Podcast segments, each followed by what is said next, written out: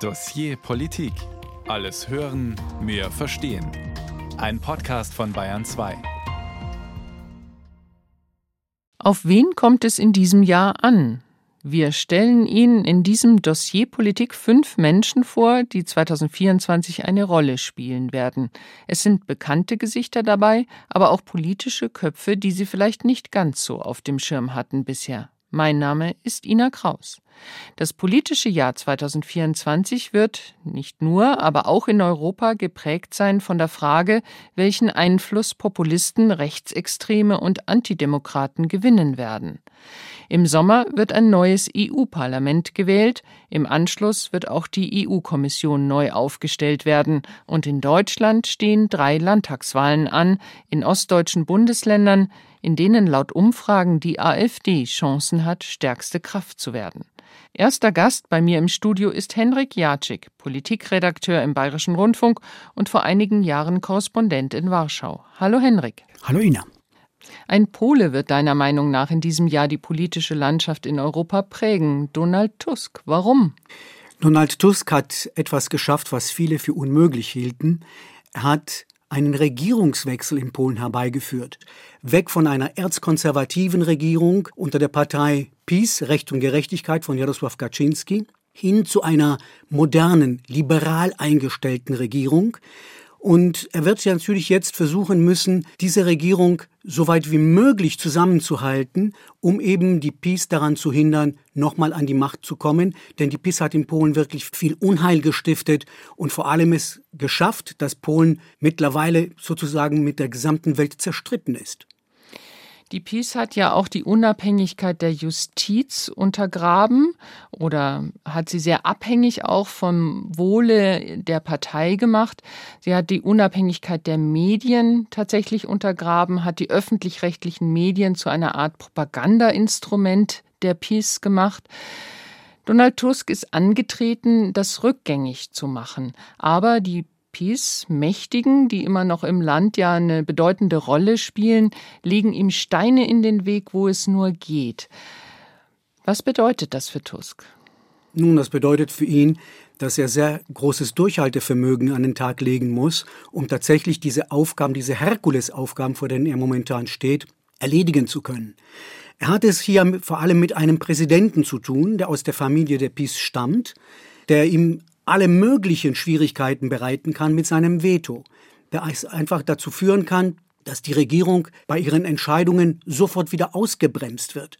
Für einen ganz kurzen Augenblick bei der Vereidigung der Regierung, da sah es so aus, als würde der Präsident einen Kurswechsel vollziehen, als würde er von seinem Mentor und Gönner Jarosław Kaczynski Abstand nehmen. Er versprach vollmundig Tusk und seiner Regierung, sie zu unterstützen, nach Kräften, vor allem halt eben sie bei ihrer Arbeit nicht zu stören. Aber da scheint Jarosław Kaczynski sofort bei Herrn Duda angerufen zu haben und gesagt haben, pass auf, mach mal all das möglich, was du eben möglich machen kannst, damit die Tusk-Regierung nicht vorankommt. Und das ist momentan auch wirklich der Fall. Der Präsident hindert die neue Regierung an ihren Aufgaben, hindert sie daran, zum Beispiel das Justizwesen zu reformieren oder den öffentlich-rechtlichen Rundfunk von einem Propagandawerkzeug zu einem vernünftig journalistisch aufgestellten Medium wieder zurückzuführen. Und ich bin fest davon überzeugt, dass es auch natürlich im Bereich des Haushaltes, auch hier muss Tusk einiges wieder richtigstellen, Duda versuchen wird, die Regierung von Tusk auszubremsen. Naja, man kann das ja dieser Tage auch beobachten. Es spielt sich ja Unglaubliches ab. Der Präsident Duda beherbergt zwei Parlamentarier, die verhaftet werden sollen, gewährt ihnen sozusagen Asyl. Eine verheerende Signalwirkung hat diese ganze Geschichte. Es geht hier um zwei ehemaligen Minister aus der PiS-Regierung, die 2015 vor Gericht standen wegen Amtsmissbrauchs. Damals waren sie noch keine Minister. Sie wurden nicht rechtskräftig verurteilt, aber in der ersten Instanz schuldig gesprochen. Der Präsident, damals schon, Andrzej Duda, hat von seinem Recht Gebrauch gemacht und diese beiden Männer begnadigt. Er hat zwei Männer begnadigt, die noch nicht rechtskräftig verurteilt waren. Also etwas, was unmöglich ist im Justizbereich. Und insofern hat er natürlich hier schon mal erst einen Rechtsbruch begangen. Jetzt sind diese beiden ehemaligen Minister rechtskräftig verurteilt worden und müssten eigentlich längst im Gefängnis sitzen. Aber Duda hat ihnen, wie du gerade es erwähnt hast, quasi Asyl gewährt. Sie kamen dann zu ihm ins Büro und waren im Präsidentenpalast und er hat sich auch mit ihnen ablichten lassen, um auch nach außen zu zeigen, seht da, ich kann tun und lassen, was ich will, mir kann keiner was, ich bin ja der Präsident. Sie sind meines Wissens mittlerweile von der Polizei festgenommen worden und werden vermutlich jetzt demnächst ins Gefängnis wandern. Aber diese gesamte Aktion macht mehr als deutlich, wie schwierig es ist für Tusk tatsächlich hier zu regieren und sich gegen das Veto und auch die Möglichkeiten des Präsidenten hinwegzusetzen. Er muss ja, um die Vormachtstellung der PIS-getreuen zu brechen, muss er ja auch sie aus wichtigen Ämtern entfernen. Zum Beispiel beim öffentlichen Rundfunk war das der Fall, auch in der Justiz. Aber das sind ja Ernennungen auf Jahre. Er wird also einen langen Atem brauchen, oder? nicht nur einen langen Atem, sondern auch sehr viel Fingerspitzengefühl wird er brauchen. Denn er kann nicht mit Brachialgewalt, nicht mit denselben Methoden wie seine Vorgänger hier vorgehen. Er kann nicht einfach jenseits von Recht und Ordnung Entscheidungen treffen und Leute feuern oder einsetzen. Er muss hier sehr behutsam vorgehen, um sich eben nicht den Vorwurf einzuhandeln, du machst ja genau dasselbe, was deine Vorgänger gemacht haben. Also warum kritisiertest du sie damals? Er muss also wirklich sehr, sehr vorsichtig agieren, aber er muss liefern. Er muss der Kommission in Brüssel liefern, gerade den Weg Richtung Rechtsstaatlichkeit wieder in Polen wiederherzustellen. Da sind ja Milliarden eingefroren. Genau, rund 130 Milliarden Euro sind eingefroren worden.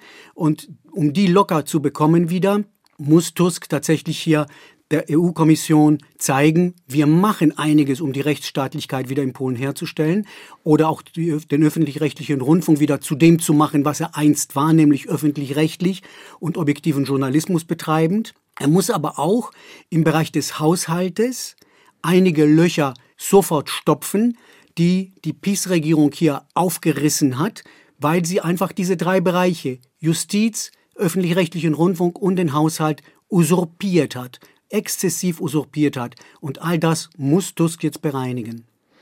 Und er muss auch seinen Wählerinnen und Wählern liefern.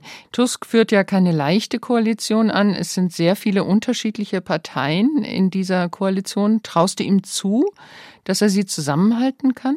Ich glaube schon, dass es gelingen kann. Denn zum wiederholten Mal haben wir es hier zu tun mit einer sehr bunten Mischung an parteipolitischen Ideologien, die angetreten sind.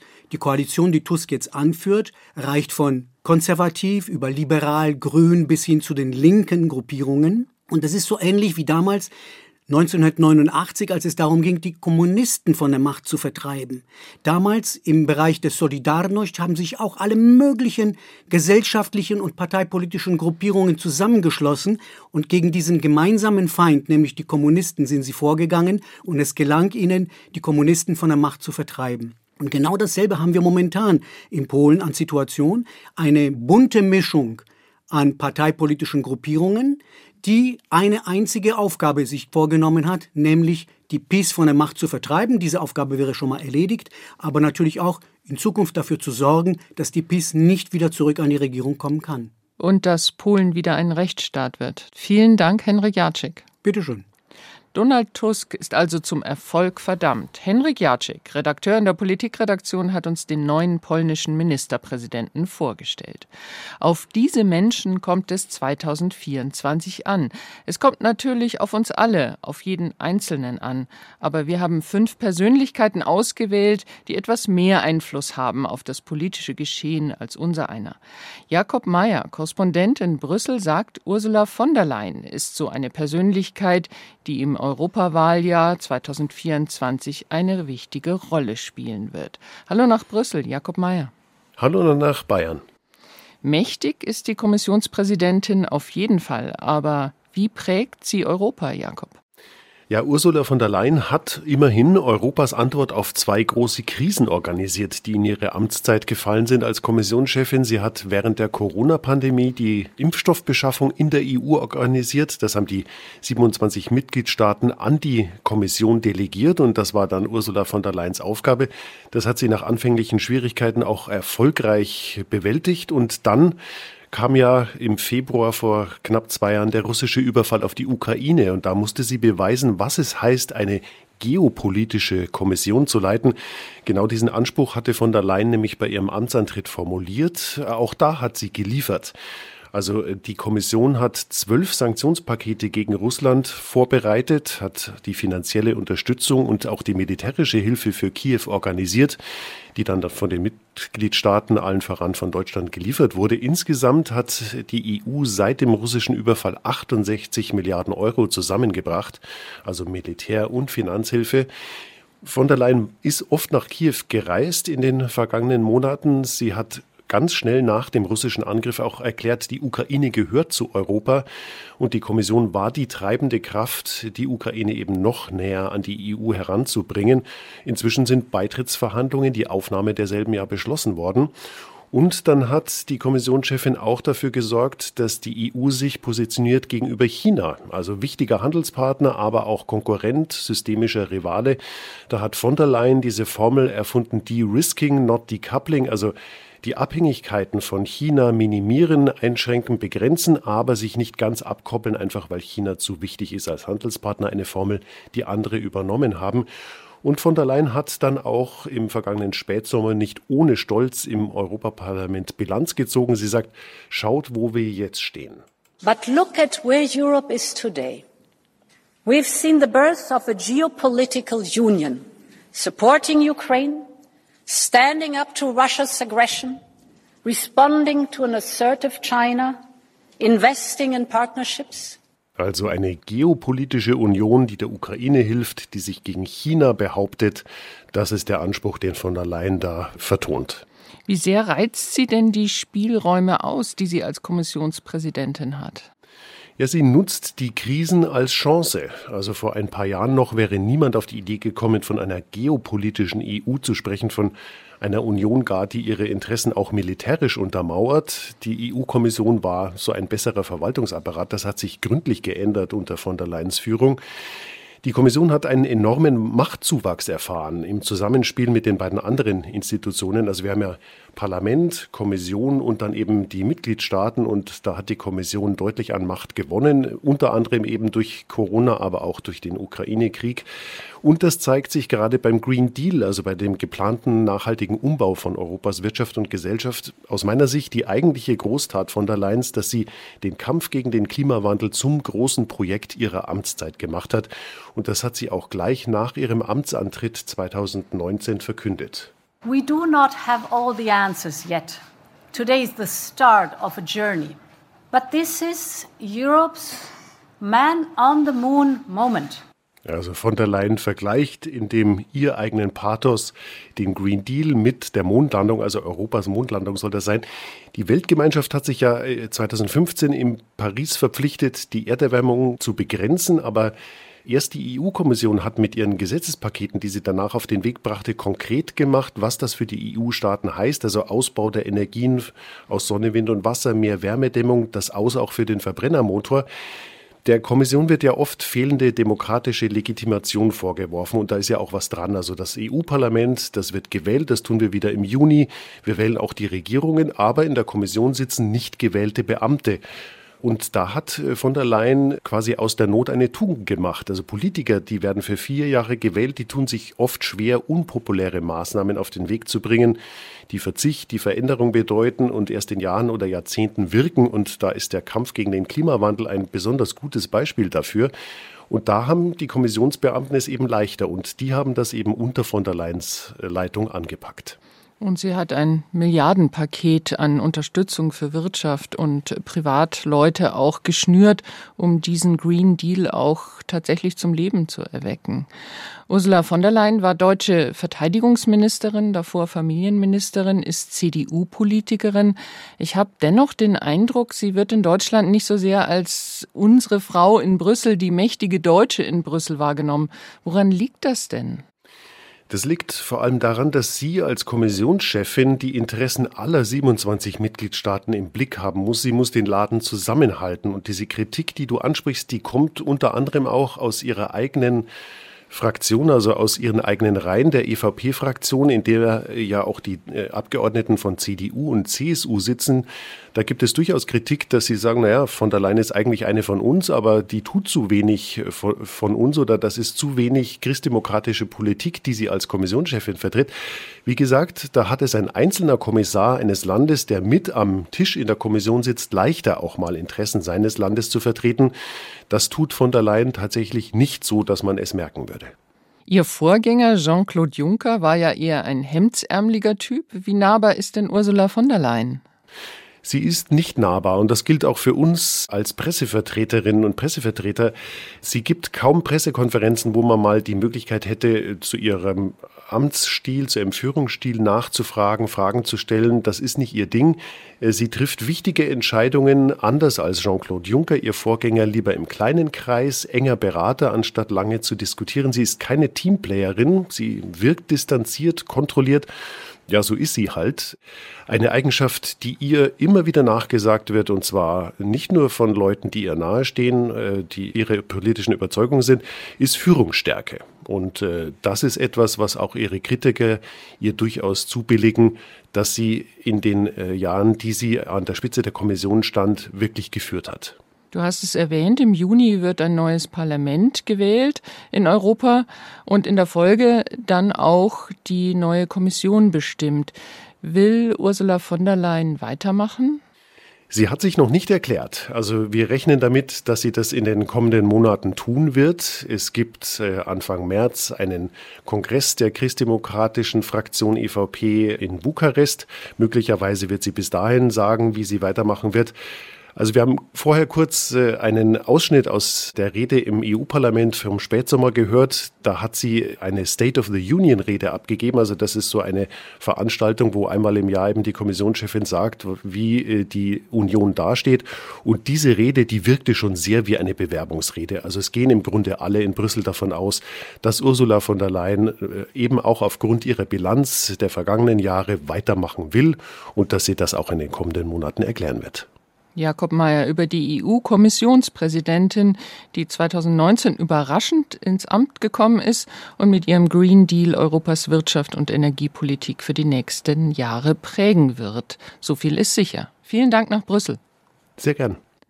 Auf diese Leute kommt es 2024 an. Wir stellen Ihnen in diesem Dossier Politik fünf Köpfe vor, die man im Auge behalten sollte. Es sind bekannte Gesichter dabei, aber auch politische Köpfe, die eher in der zweiten Reihe stehen und aus dieser Position heraus die Fäden ziehen.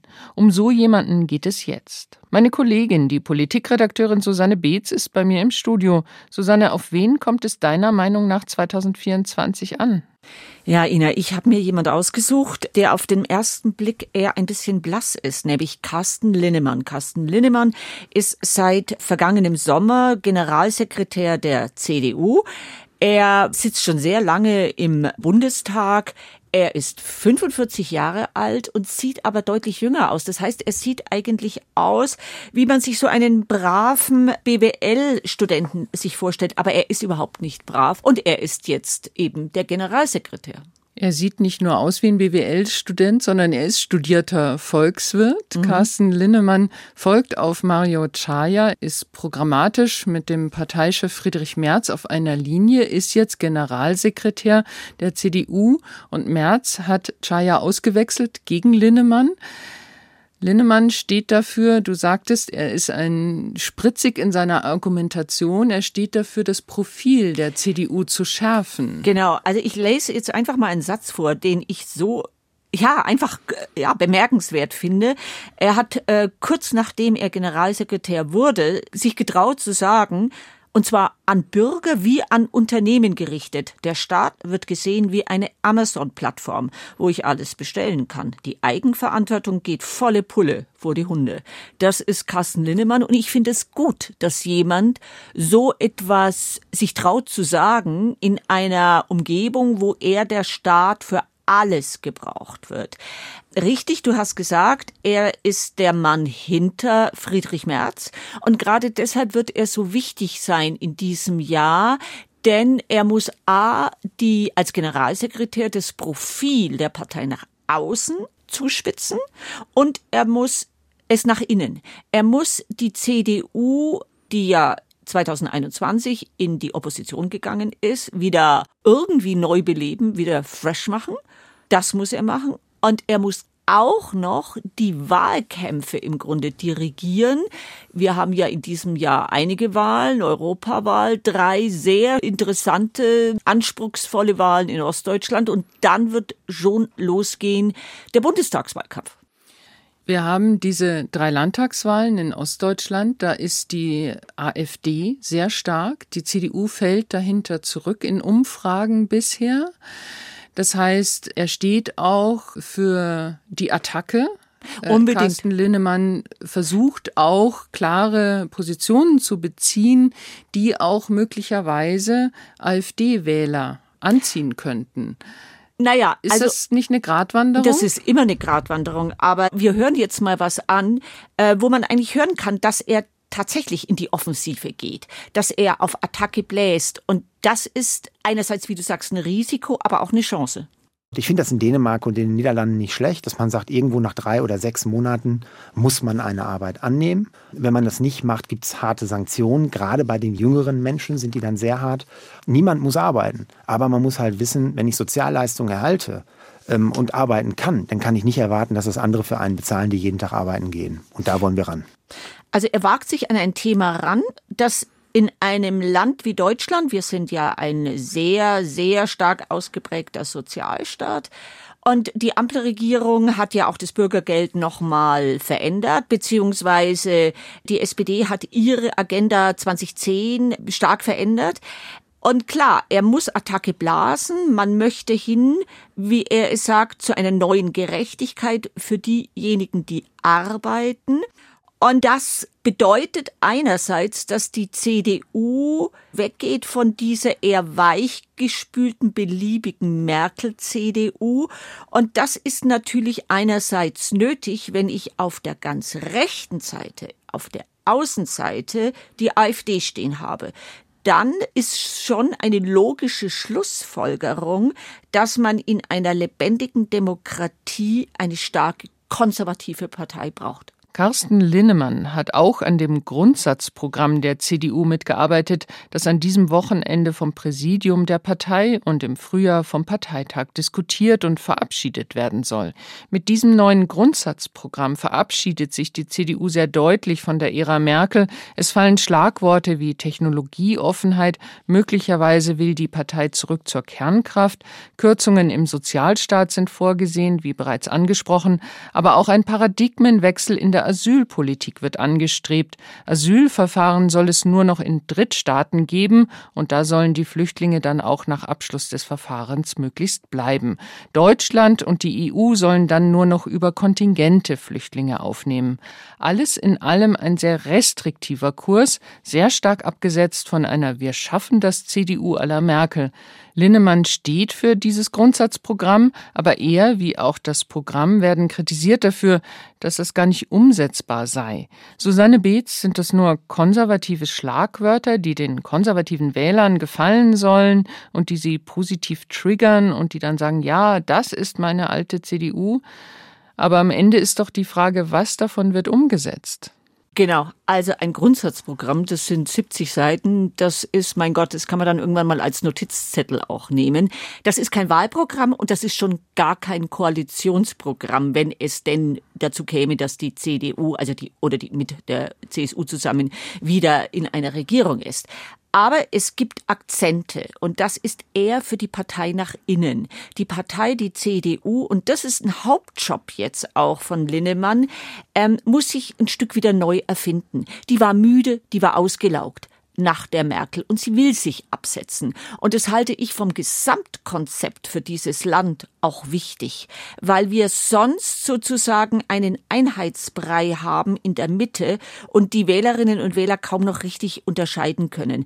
Es ist wichtig sozusagen, dass die Volksparteien und die, die schrumpfen ja eh schon, dass die sich klarer positionieren. Das gilt für die SPD, das gilt für die CDU. Aber man sollte wirklich nicht jetzt dieses Programmpapier überhöhen. Aber es ist das, was sozusagen den, den, die Grundessenz legt für Kampagnen und Debatten. Und das muss einfach laufen. Das muss ein Generalsekretär machen. Aber eine Strategie wäre ja auch, mit Blick zum Beispiel auf das Erstarken der AfD, dass die demokratischen Kräfte äh, zusammenhalten, dass auch weniger Streit in der Bundespolitik zum Beispiel ist, sondern mehr Kooperation, Stichwort Deutschlandpakt. Also mit einer Profilschärfung äh, hin zu den konservativen Wählern und möglicherweise auch zu den Protestwählern, die in Richtung AfD gewandert sind, hat man natürlich den Preis, dass man zum Beispiel jetzt auch Stichwort Haushaltsberatungen, Schuldenbremse, dass man da nicht mehr mit der Ampel, mit der SPD zusammenkommt. Das ist natürlich der Preis dafür. Naja, also sparen ist im Moment die Option oder Schuldenbremse rausnehmen. Kassen Lillemann sagt, da gibt's noch eine andere Idee. Es gibt noch eine dritte Möglichkeit, dass wir einfach mal wieder wachsen. Wir sind das einzige Land weltweit unter den Industrieländern, was nicht richtig wächst. Wenn wir im Durchschnitt so wachsen würden wie die Europäische Union, hätten wir 20, 25 Milliarden mehr an Steuereinnahmen. Wie so ein Mehltau liegt über dieses Land so eine Depressionsdecke. Da müssen mhm. wir doch mal raus, dass die Menschen wieder Bock haben auf Zukunft. Auch dass das Arbeit wieder etwas wert ist, Anstrengung sich lohnt, Leistung. Das muss doch mal die Thematik sein. Und das sind dann schon Akzente, die gesetzt werden können, die ja nichts mit AfD zu tun haben. Man muss, glaube ich, ganz deutlich unterscheiden, auch das Programm oder das, was Linnemann bietet, ist ja nicht reaktionär. Das ist konservativ-liberal mit überhaupt nicht antisemitisch. Im Gegenteil, ist ein ganz starkes Bekenntnis zu Israel. Es wird davon gesprochen, der Islam, Muslime, wenn sie sich denn zu unseren Werten bekennen, ganz klar, Frauenrechte, Gleichstellung etc., Verfassung. Es wird auch ausdrücklich, das finde ich auch interessant, nicht mehr davon gesprochen, dass Ehe etwas mit Mann und Frau zu tun hat, von zwei Menschen. Also die CDU versucht sozusagen ein zukunftsorientiertes, nicht mehr auf christlich hin getrimmtes Profil zu machen, sondern modern, aber gleichzeitig sehr werteorientiert und durchaus mehr auf Eigenverantwortung. Und das könnte schon sozusagen eine Option einfach sein in dem großen Angebot der Parteien. Linnemann ist der neue Generalsekretär der CDU. Er führt die Partei in ein Wahljahr, mhm. das sehr entscheidend sein wird, ja. gerade für die Union ja. durch die Landtagswahlen, aber auch durch die Europawahl und die Angst vor einem deutlichen Zugewinn bei der AfD. Ja. Würdest du denn sagen, das ist ja äh, so ein, wenn man ihn hört, er ist versucht, so einen frischen Wind zu verbreiten. Er versucht, dynamisch rüberzukommen. Würdest du sagen, die CDU gerade in den ostdeutschen Ländern hat mit ihm einen Verbündeten, mit dem sie aus diesem Tief eigentlich im Vergleich zur AfD rauskommen kann, dass sie tatsächlich Mehrheiten bilden kann das, und Regierungen bilden kann? Also das ist natürlich total schwierig. Und das betrifft ja nicht nur die CDU in Brandenburg, wo gewählt wird. Da ist die SPD regierend. Äh, in Thüringen ist sogar der Ministerpräsident von der Linken und tatsächlich in Sachsen, da ist der Ministerpräsident von der CDU. Linnemann hat in Chemnitz studiert. Er kennt die Ostmentalität, das hilft bestimmt, aber insgesamt natürlich wird es wahnsinnig schwer werden, demokratische Mehrheiten überhaupt noch zusammenzukriegen als Antwort auf die AfD. Das kann natürlich nicht ein Generalsekretär der CDU. Aber es ist sicherlich etwas, was da, gebe ich dir vollkommen recht, müssen alle demokratischen Parteien an einem Strang ziehen. Und ich finde es sehr nachdenklich, was er auch dazu gesagt hat. Also es ist ja auch die Diskussion, kommt es vielleicht schon zu vorgezogenen Neuwahlen dieses Jahr auf dem Bund. Und da sollten wir hören, was er überhaupt sagt zu dem Thema Verantwortung. Ich weiß aber auch, dass da eine Riesenlast, eine Riesenverantwortung auf unserem Rücken liegt, wenn wir denn die Wahl gewinnen. Wenn wir es hinterher nicht schaffen, dann ist niemand mehr da im demokratischen Mittezentrum, sage ich jetzt mal, der die Probleme so angeht. Das bringt, glaube ich, auf den Punkt, dass es, egal ob das jetzt CDU, SPD, Grüne, FDP, man ist Konkurrent, aber man bewegt sich im demokratischen Spielraum. Und das ist natürlich auch eine wichtige Aufgabe, gerade für den Generalsekretär der größten Oppositionspartei jetzt im Bundestag, immer wieder drauf zu schauen, auch, dass diese demokratische Verantwortung eingehalten wird und dass das andere Wahlen dieses Jahr und nächstes Jahr sein werden, als wir sie je zuvor erlebt haben. Susanne Beetz über Carsten Linnemann, den neuen und jetzt schon ein paar Monate alten Generalsekretär der CDU, mit dem sie in die Wahlen 2024 geht und der die Partei durch einen jungen, frischen und auch angriffslustigen Stil im konservativen Wählerspektrum profilieren will. Auf diese Menschen kommt es 2024 an. Wir haben in diesem Dossier Politik bereits Donald Tusk porträtiert, den Mann, der alles dransetzen will, Polen vom unseligen, weil autoritär-nationalistischen Geist der Peace zu befreien.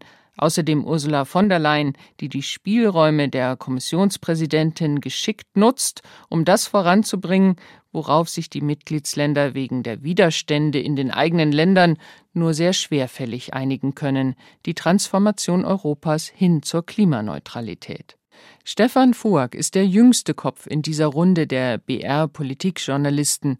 Er ist gerade fertig mit seiner journalistischen Ausbildung und hat sich einen Politiker ausgesucht, der vielen hierzulande gänzlich unbekannt ist, der aber ganz überraschend in seiner Partei zuerst in einer Mitgliederbefragung sehr gut abschnitt und schließlich vom Parteitag zum Vorsitzenden gewählt worden ist. Jetzt ist es soweit. Jetzt beginnt der Aufbruch in eine neue Zeit. Dazu brauchen wir euch alle miteinander. Euch alle. Jede einzelne Ortssektion, jede Stadtpartei, jede Bezirksorganisation, jede Gemeindeorganisation. Ja, wen haben wir da gehört, Stefan? Ja, also das ist Andreas Babler aus Österreich. Der ist Bürgermeister von einer Kleinstadt und vor allem der neue Chef der sozialdemokratischen SPÖ. Und wie wir schon gehört haben, der hat einiges vor. Es ist eine sehr kämpferische Rede, die er da hält. Wo hat er die gehalten? Das war die Parteitagsrede. Da ist er gewählt worden zum Parteichef und das zwar völlig überraschend. Im Juni letzten Jahres war das. Genau. Und Andreas Babler hat eine mitreißende Rede gehalten. Dann hört man oft, ja, Andi, alles schön und gut, alles klassisch sozialdemokratisch. Aber das ist ja was für Träumer. Wir sind also Träumer, wenn wir Kinder aus der Armut holen wollen. Wir sind also Träumer, wenn wir für Frauengleichstellung und gleichen Lohn für gleichwertige Arbeit einstellen. Wir sind Träumer, wenn wir über Arbeitszeitverkürzung sprechen. Dann sind wir Träumer. Aber dann sage ich euch was. Wisst ihr, Träumer, das ist einfach nur ein anderes Wort für Sozialdemokrat, liebe Genossinnen und Genossen. Wir sind es, die immer schon aus Träumen die Wirklichkeit gemacht haben. Ja, das ist eine sehr idealistische Rede, die wir da gehört haben. Er ist ja auch umstritten in der SPÖ. Also die SPÖ, muss man dazu sagen, ist nicht in der Regierung, sondern ist in einer klaren Oppositionsrolle und tut sich schwer. Im Moment äh, wird Österreich äh, von einer ÖVP und Grünen Koalition regiert. Und äh, in diesem Jahr, also im Juni 2024, wird gewählt. Und Andreas Babler will die SPÖ wieder an die Macht zurückführen. Er will sogar Bundeskanzler werden mit so einer idealistischen Agenda. Ja klar, das ist auf jeden Fall ein ganz anderer Ansatz, als man erst erwartet hat. Es ist tatsächlich, er will frustrierte Bürger ansprechen mit dieser linken Agenda. Und wenn ihm das gelingen wird, dann bin ich mir ziemlich sicher, wird man in ganz Europa über seinen neuen Ansatz sprechen. Also das ist auch der Grund, warum du ihn für spannend hältst und auch für prägend möglicherweise für das Jahr 2024. Also man kann im Moment nicht vorhersagen, wie er denn abschneiden wird. Im Moment ist die SPÖ in Umfragen deutlich hinter der FPÖ die mit Kickel einen sehr rechten Kurs fährt und Andreas Babler möchte mit seiner linken Agenda ja Kickel letztendlich verhindern als neuen Bundeskanzler in Österreich. Ja, ganz genau. Also da habe ich mich auch mit ihm drüber unterhalten und das hat er mir auch im Gespräch gesagt. Ja, die FPÖ hat über die letzten Jahre am lautesten geschrien, würde ich sagen, und die ganze Wut auf Regierungen fast das Monopol gehabt. Das hat sich jetzt geändert, äh, seitdem ich Vorsitzender der Partei sein darf. Mein klares Ziel ist, rechtspopulistische Regierungsspitze mit einem Kanzlerkickel zu verhindern, logischerweise. Das ist interessant, dass er sich das zutraut. Warum glaubst du, also du hast ihn ja ausgewählt als interessanten Kopf 2024, warum glaubst du, dass er da tatsächlich eine Chance hat?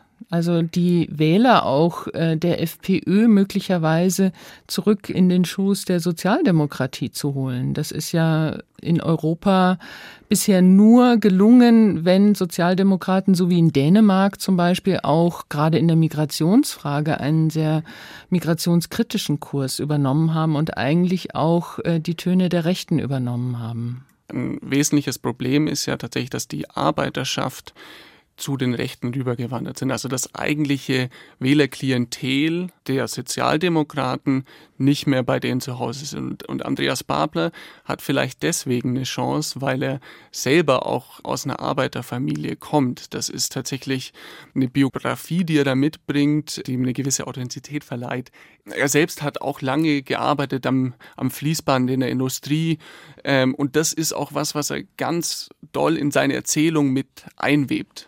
In der Fabrik, die mein Leben mitbestimmt hat, ist man verkauft worden an die Deutsche Continental damals und hat Stück um Stück salamitaktisch mäßig erlebt, dass man ausgelagert wird, dass die Werke in ganz Europa untereinander mit harten Sparpaketen ausgespielt worden sind für noch mehr Dividende. Und da muss man aber natürlich auch dazu sagen, Andreas Babler hat trotzdem studiert, der hat einen Master in politischer Kommunikation, der hat viele politische Ämter die letzten Jahrzehnte begleitet. Das heißt, es ist auch alles immer eine gewisse Inszenierung dabei.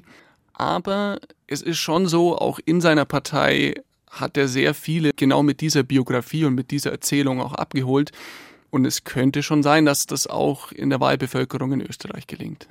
Jetzt steht aber weiter der Elefant im Raum, nämlich die Migrationspolitik. Wie macht er das? Wie, wie geht er damit um? Das ist ganz spannend. Auch da habe ich ihn persönlich gefragt, wie er das machen will. Ja, mit einem Gegenbild, das man äh, von Menschen hat.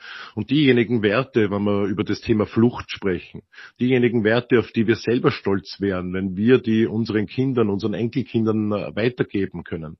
Wenn wir dann stolz sind darauf, dass äh, sie nicht wegsehen, wenn jemand stürzt, dass sie nicht die Hand wegziehen, wenn jemand droht zu ertrinken, egal ob zu Hause oder im Mittelmeer, dann sind wir stolz. Er ist trotzdem dafür, dass man Migration auch in einer gewissen Weise beschränkt. Da hat er auch natürlich die Konservativen aus seiner Partei im Rücken, die ihn auch dazu zwingen, da irgendwie einen realen Kurs zu fahren.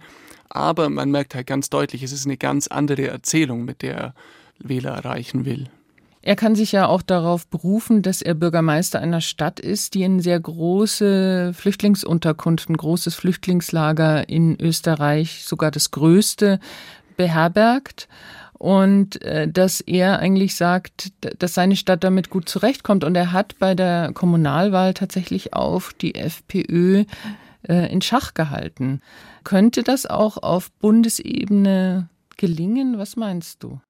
Ja, das ist tatsächlich schon, also genau das betont er auch immer wieder im Wettkampf mit seinen Mitbewerbern. Er sagt zum Beispiel zu so einem Herbert Kickel, zu diesem Rechtspopulisten, dass er Migranten eben nur aus der Zeitung kennt. Und er betont immer wieder, okay, ich habe das geleistet. Ich habe 2015, als die große Migrationswelle kam, habe ich dafür gesorgt, dass die Leute gut versorgt werden. Ich habe dafür gesorgt, dass der soziale Frieden trotzdem gewahrt wird. Und er hat enorme Wahlerfolge gehabt, genau wie, wie du es gesagt hast. 70 Prozent für ihn, nur 9 Prozent für die Rechten, für die FPÖ. Also das ist schon ein Erfolgskonzept, das er da vorweist.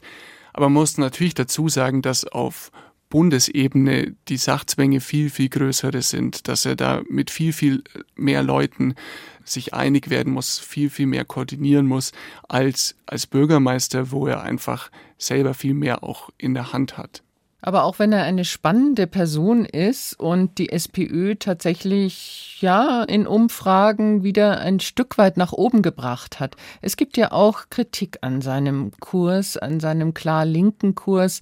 Da sind auch viele Formeln dabei, die so ein bisschen nach linken Phrasen klingen. Ja klar, also es gibt viele Leute, die auch sagen, er ist letztlich halt auch ein Populist. Er ist kein Rechtspopulist, sondern ein Linkspopulist. Und es gibt auch Leute, die einfach sagen, naja, von so einer Stimmung, die so Populismus erzeugt, profitieren am Ende dann doch wieder die Rechten. Und auch die Umfragewerte, die es bis jetzt eben gibt, deuten auch darauf hin, dass es nicht unbedingt sofort die Leute anspricht. Außerdem muss man sagen, dass wenn die FPÖ die Wahl gewinnen sollte, wo es nachher jetzt aussieht, heißt es ja noch lange nicht, dass die dann auch den Kanzler stellen. Die könnten ja trotzdem in die Opposition geschickt werden, wenn sich die anderen Parteien einigen und koalieren. Und da wäre es dann auch sehr wichtig, dass der Herr Babler mit seinem linken Kurs auch noch anschlussfähig an die Konservativen, an die ÖVP ist, damit diese ÖVP eben nicht mit der FPÖ koaliert. Also könnte seine Strategie am Ende nach hinten losgehen und er letztendlich doch eine FPÖ in der Regierung ermöglichen, indem er zum Beispiel nicht koalitionsfähig ist. Ja. Stefan Voag über Andreas Babler, den neuen SPÖ-Chef, der sich zum Ziel gesetzt hat, einen FPÖ-Kanzler in Österreich zu stellen und auch zu besiegen in der Nationalratswahl 2024. Vielen Dank, Stefan, für die Einblicke, die du uns gegeben hast in die österreichische Politik. Ja, danke auch, hat mich sehr gefreut. 2024 wird nicht nur im Sommer in Österreich gewählt, sondern auch das Europaparlament und im Herbst sind in drei ostdeutschen Bundesländern in Brandenburg, Thüringen und Sachsen Landtagswahlen. Bis dahin kann noch viel passieren, aber schon jetzt werden die politischen Debatten hochemotional geführt, angeheizt durch Populisten und Verfassungsfeinde.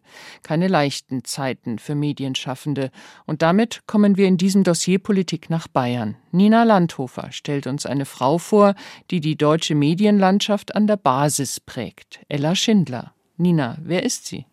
Ja, Ella Schindler ist mit 16 Jahren als Spätaussiedlerin aus der Ukraine nach Deutschland gekommen. Mittlerweile ist sie allerdings auch schon über 30 Jahre hier.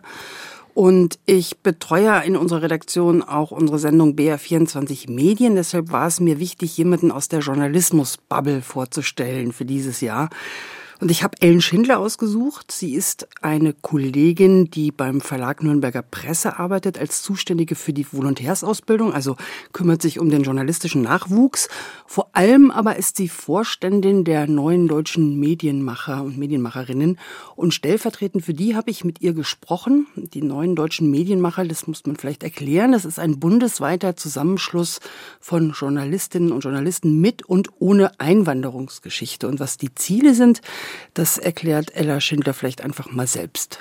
Wir sind ein Zusammenschluss von Medienschaffenden, die sich für mehr Diversität einsetzen in den Redaktionen und für eine diversitätsbewusste Berichterstattung in Deutschland. Dass mehr Perspektivenvielfalt in der Berichterstattung geben sollte, das ist noch nicht der Fall. Wir wollen eben verschiedene Stimmen hören. Wir wollen, dass Medien menschenrechtsbasiert berichten und das heißt, dass sie rechtspopulistischen Diskursen nicht so viel Raum einräumen. Wir wollen, dass Medien mehr aufklären, mehr Informationen liefern. Ja, Medien sollen einfach Menschen, die sonst nur stigmatisiert dargestellt werden, mehr Stimmen verschaffen. Also die neuen deutschen Medienmacher sind für mehr Diversität, für Berichterstattung und für gute Berichterstattung und gegen Hass im Netz. Und das tun sie mit Projekten wie zum Beispiel Mentoring für junge Kolleginnen und Kollegen, mit Einwanderungsgeschichte, aber auch zum Beispiel mit Workshops darüber, wie Klischees und stereotype Bilder Sehgewohnheiten prägen und wie man Themen diskriminierungsarm stattdessen abbilden könnte. Was macht denn Ella Schindler in deinen Augen zu einer der Persönlichkeiten des Jahres 2024? Warum hast du sie ausgewählt? Ihr habt ja im Laufe der Sendung schon davon gesprochen, wir haben ein besonderes Wahljahr vor uns mit diesen drei Landtagswahlen, bei der ja auch mit der AfD eine Partei antritt, in Teilen als rechtsextremistisch vom Verfassungsschutz eingestuft wird. Und dann haben wir noch die Europawahl. Und wir Medienschaffende haben in solchen Jahren ja ganz besonders die Aufgabe, den wahlkämpfenden Politikern auf die Finger zu klopfen, gleichzeitig uns aber eben auch nicht vor den Karren spannen zu lassen und so ein bisschen den Blick aufs Gesamte zu haben. Und das bedeutet für mich aber auch abseits der Wahlkampfslogans zu schauen, wie, wie die Realität in unserem Lande aussieht und eben darüber zu berichten. Und ich finde, in der Tat tun wir das oft klischeebeladen oder schauen auf viele Gruppen in der Gesellschaft nur, wenn gerade irgendwo ein Problem auftaucht. Also wir brauchen meiner Meinung nach Perspektivenvielfalt. Da haben wir zwar in den letzten Jahren ein wenig aufgeholt, da ist aber noch sehr viel Luft nach oben, also bei uns in den Redaktionen genauso wie in den Führungsetagen. Da saßen nach einer Erhebung der neuen deutschen Medienmacher aus dem Jahr 2020 nur sechs Prozent Personen mit Migrationshintergrund. Und das, obwohl in Deutschland mehr als ein Viertel der Menschen, also gut 28 Prozent, eine Einwanderungsgeschichte haben. Und wenn sich aber so viele Menschen nicht gesehen fühlen, weil über sie nicht berichtet wird oder wir eben einfach äh, ihre Perspektive nicht aufnehmen, dann treibt das natürlich die Menschen leicht in die Arme von Populisten und von denen, die vermeintlich leichte Lösungen versprechen. Und die gibt es ja eben nie, zumindest nicht in der Demokratie. Und Ellen Schindler und die neuen deutschen Medienmacher würden das gerne so machen. Wir müssen die Debatten versachlichen, Emotionen rausnehmen, informieren statt spalten. Und wenn wir das schaffen, dann würden sich sehr viele Menschen auch mitgenommen fühlen in der Berichterstattung. Wir reden immer nur darüber, dass es Gruppen gibt, die, die denken nun mal so, heißt es immer. Diese besorgten BürgerInnen, sage ich jetzt mal, ähm, die sogenannten besorgten BürgerInnen. Es ist immer die Rede davon, dass sie sonst das Gefühl haben, Medien verschweigen ihnen irgendetwas. Es ist so viel Fokus auf diesen Menschen und zu wenig Fokus auf anderen Menschen die sich vielleicht nicht zu Wort melden, aber durch die Medien stigmatisiert werden. Und wir als Medien haben doch die Aufgabe, die gesamte Gesellschaft abzubilden. Und warum braucht es mehr Menschen mit Migrationsbiografie in den deutschen Medien? Geht es da darum, um Vorbilder zu schaffen oder um eben Menschen mit Migrationsbiografie tatsächlich eine Stimme zu verleihen? Wohl eher letzteres. Ich habe das tatsächlich Ella Schindler natürlich auch gefragt und sie beobachtet das ja nicht nur als Vorsitzende von den neuen deutschen Medienmacher und Medienmacherinnen, sondern hat ja auch selbst diesen Einwanderungshintergrund und in ihrer Antwort hat sie so ein bisschen angeknüpft an das, was sie gerade schon gesagt hat, nämlich dieser Perspektivwechsel, der so wichtig ist. Das sehe ich bei mir. Ich blicke auf vieles einfach ganz anders, weil ich anders sozialisiert worden bin. Und ähm, diese Perspektiven sind wichtig in der Berichterstattung. Das bedeutet nicht, dass Medienschaffende mit Diversitätsmerkmalen nur über bestimmte Themen schreiben sollten. Aber sie haben die Möglichkeit, ihre Perspektiven reinzubringen. Und auch im Austausch mit KollegInnen, das mache ich auch immer wieder. Es geht nicht darum, dass ich über alles berichte, aber ich gebe meinen Eindruck wieder. Ich sage meinen KollegInnen, wenn mir etwas auffällt, sei es beim Wording, na, wenn jemand etwas schreibt und ich finde, etwas ist vielleicht stigmatisierend oder schlicht und ergreifend nicht richtig, dann gebe ich gerne Rückmeldung dazu an meine KollegInnen und auch das ist wichtig. Also ich muss nicht über alles selbst berichten, aber dieser Austausch untereinander in den Redaktionen würde enorm an Qualität gewinnen, wenn Redaktionen diverser zusammengesetzt wären. Es hat sich ja in den letzten Monaten der Diskurs deutlich verschoben. In dem Wahljahr wird die Asyl- und Migrationspolitik voraussichtlich eines der bestimmenden Themen sein. Im Porträt von SPÖ-Chef Andreas Babler haben wir vorhin gehört, dass er sagt, der FPÖ-Chef kennt Flüchtlinge nur aus der Zeitung, reproduziert also vor allem ein negatives Bild. Wie sieht denn die Rolle der Medien in der Migrationsdebatte aus? Sie beklagt vor allem eins. Grundsätzlich allgemein würde ich schon sagen, dass Medien sich oft zu wenig mit diesen Personengruppen befassen oder betreiben so eine Art Helikopterjournalismus. Ja, da passiert was, dann geht man hin und befragt ein, zwei Personen und dann heißt es, so denkt diese Gruppe über diese oder jene Frage. Ja, es ist keine homogene Gruppe, egal ob bei Geflüchteten oder sonstigen migrantischen Gruppen. Es wäre gut, wenn Medien sich stärker damit befassen würden. Also es gibt auch dazu tatsächlich Untersuchungen, kommen gerade diese Gruppen wie Geflüchtete in den Medien nur dann zur Sprache, wenn es Probleme gibt. Ja, und für dieses ganz besondere Wahljahr ähm, leitet sie eigentlich so einen Wunsch für die Medien ab oder auch nochmal so ein bisschen Hausaufgaben, To-Do-Liste für uns. Ich wünsche mir von den Medien in diesem Jahr, dass sie mehr Hintergrundinformationen bringen, dass sie die eine oder andere rechtspopulistische Aussage auch entkräften, indem sie ExpertInnen zu Wort kommen lassen, indem sie Zahlen sprechen lassen. Das wäre mein Wunsch für dieses Jahr. Das sagt Ella Schindler. Nina Landhofer hat sie uns vorgestellt. Ella Schindler kam vor vielen Jahren als 16-Jährige aus der Ukraine nach Deutschland und ist jetzt Redakteurin und Verantwortliche für die Volontärsausbildung beim Verlag Nürnberger Presse und ist auch Vorsitzende der neuen deutschen Medienmacherinnen und Medienmacher. Das waren fünf Köpfe, auf die es 2024 aus unserer Sicht ankommt. Vorgestellt von Nina Landhofer, Stefan Voag, Susanne Beetz, Jakob Meyer Henrik Jacek. Natürlich ist diese Liste unvollständig und lückenhaft, aber diese Persönlichkeiten werfen ein Licht auf die Herausforderungen des Jahres und sie haben unterschiedliche Strategien, um Rechtspopulisten, Extremen und Antidemokraten etwas entgegenzusetzen. Am Mikrofon verabschiedet sich Ina Kraus.